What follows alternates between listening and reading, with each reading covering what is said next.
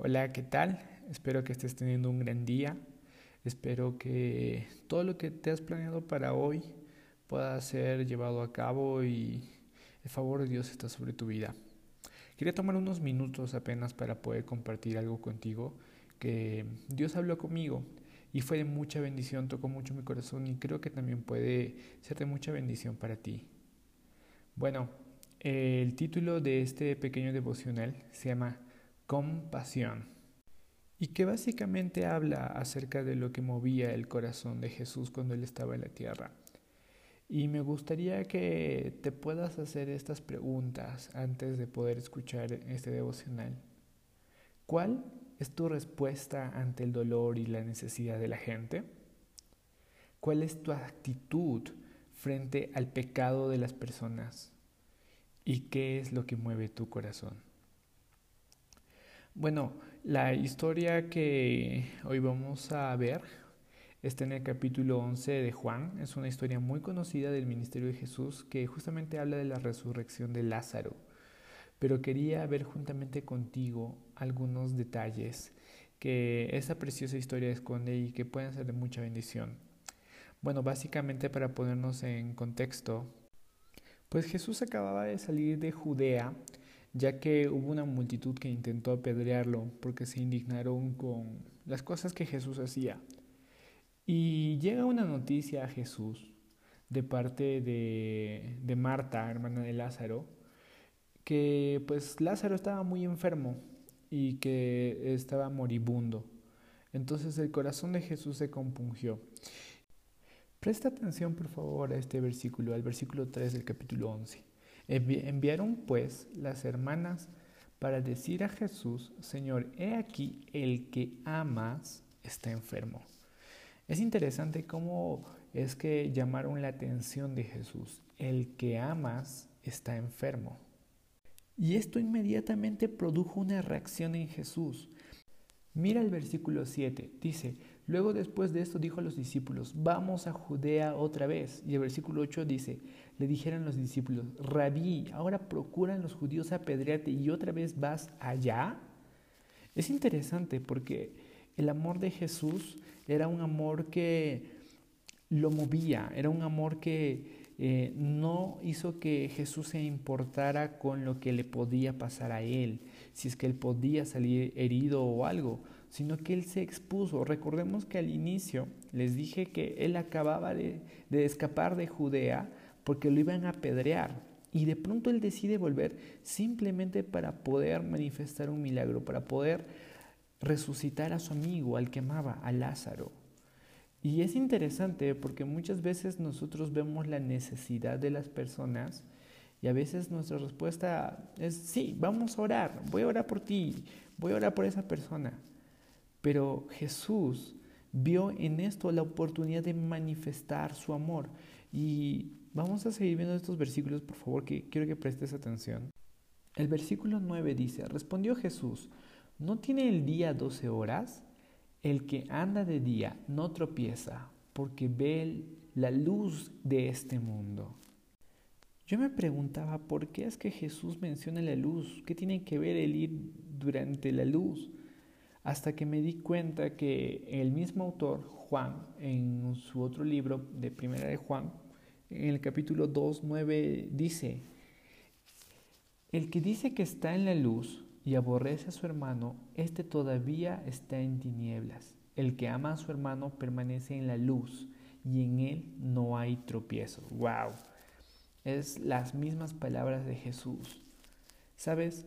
Aquí Jesús está hablando de que hay un tiempo de luz. Y acá Juan nos está explicando que el que está en la luz está en el amor. Sabes, hay un tiempo para amar, hay un tiempo para manifestar nuestro amor. Y puede ser que hoy tú estés viendo mucha necesidad en las personas. Puede ser que tú, por causa de las circunstancias que está viviendo el mundo, puedas ver que hay personas que están bajo necesidad de amor. Pero muchas veces solamente nos limitamos a orar y decir, Señor, haz algo, Señor, ayúdalo, Señor, Señor, o Padre, te pido por... Cuando en realidad el Padre colocó en nosotros la respuesta de este mundo. El Padre colocó en nosotros la capacidad de amar como Jesús. El Padre nos puso dentro de Jesús. Nosotros somos la luz de este mundo y necesitamos manifestar quienes nosotros somos. Nosotros somos la respuesta a la necesidad de las personas.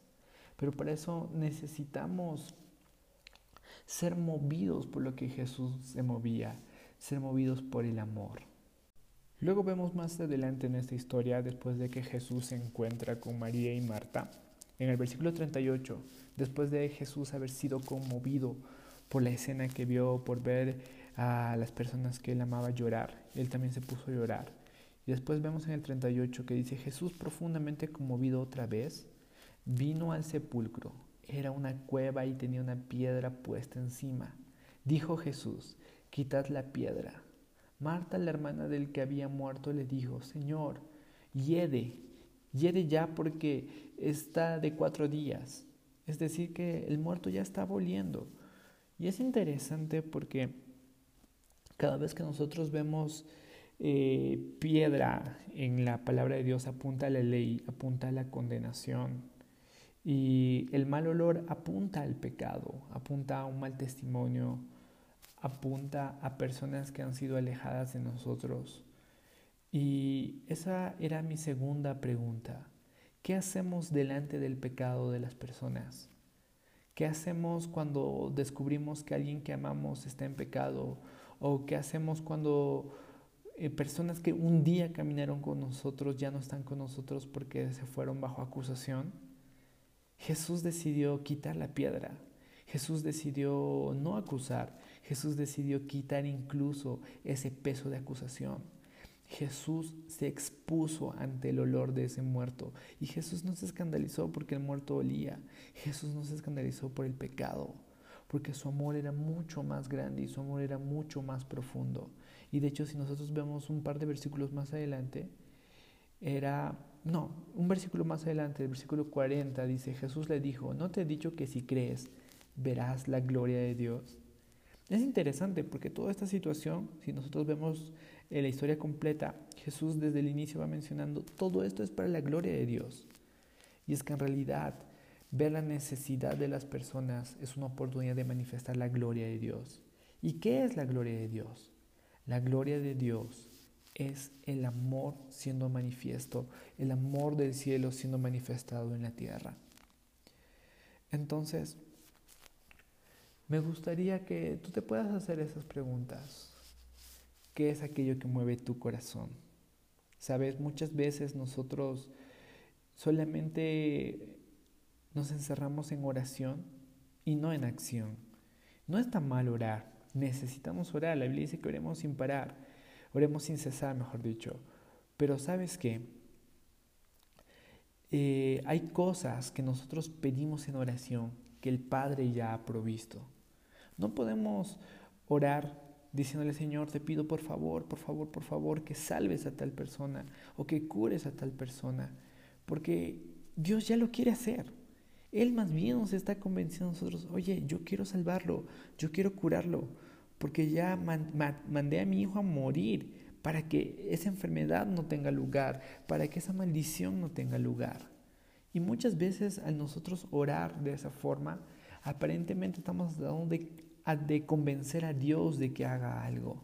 Y nos excusamos en eso. Cuando vemos la necesidad decimos, tranquilo, voy a orar. Señor, ayúdalo. Señor, haz esto. Señor, haz aquello. Señor, haz esto.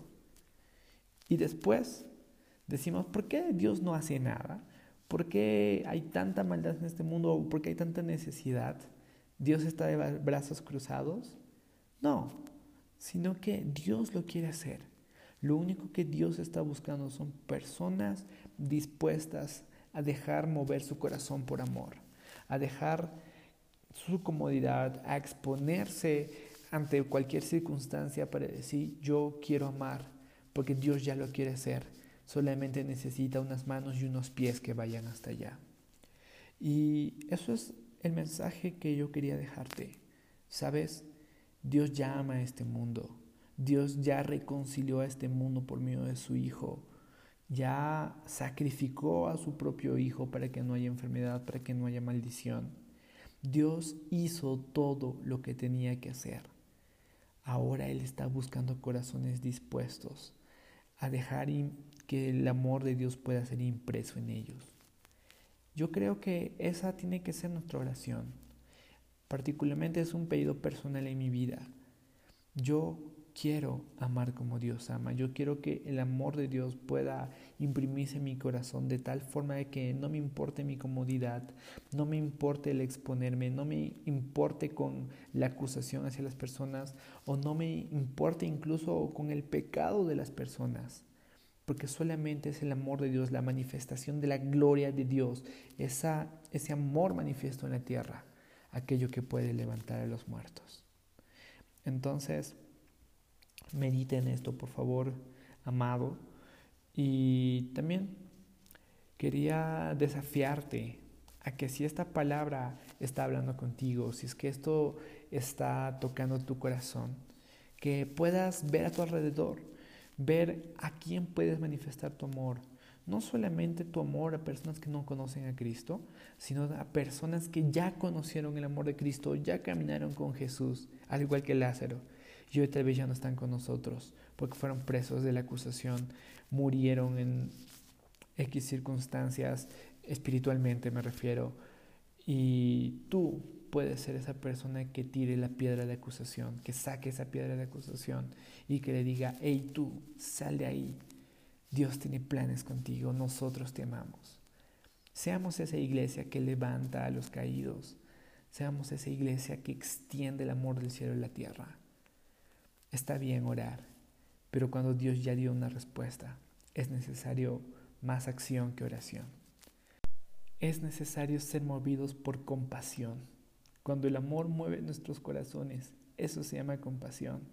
Cuando el amor se torna nuestra motivación y hacemos las cosas, eso se llama pasión. Por eso es necesario que nos movamos por aquello que Jesús se movía, compasión. Bueno, si esto ha sido de bendición para ti, te pido que puedas aplicar esa compasión en tu día a día y que puedas compartir también este devocional con alguien que tú crees que pueda ser de bendición. Gracias por tu tiempo. Un abrazo.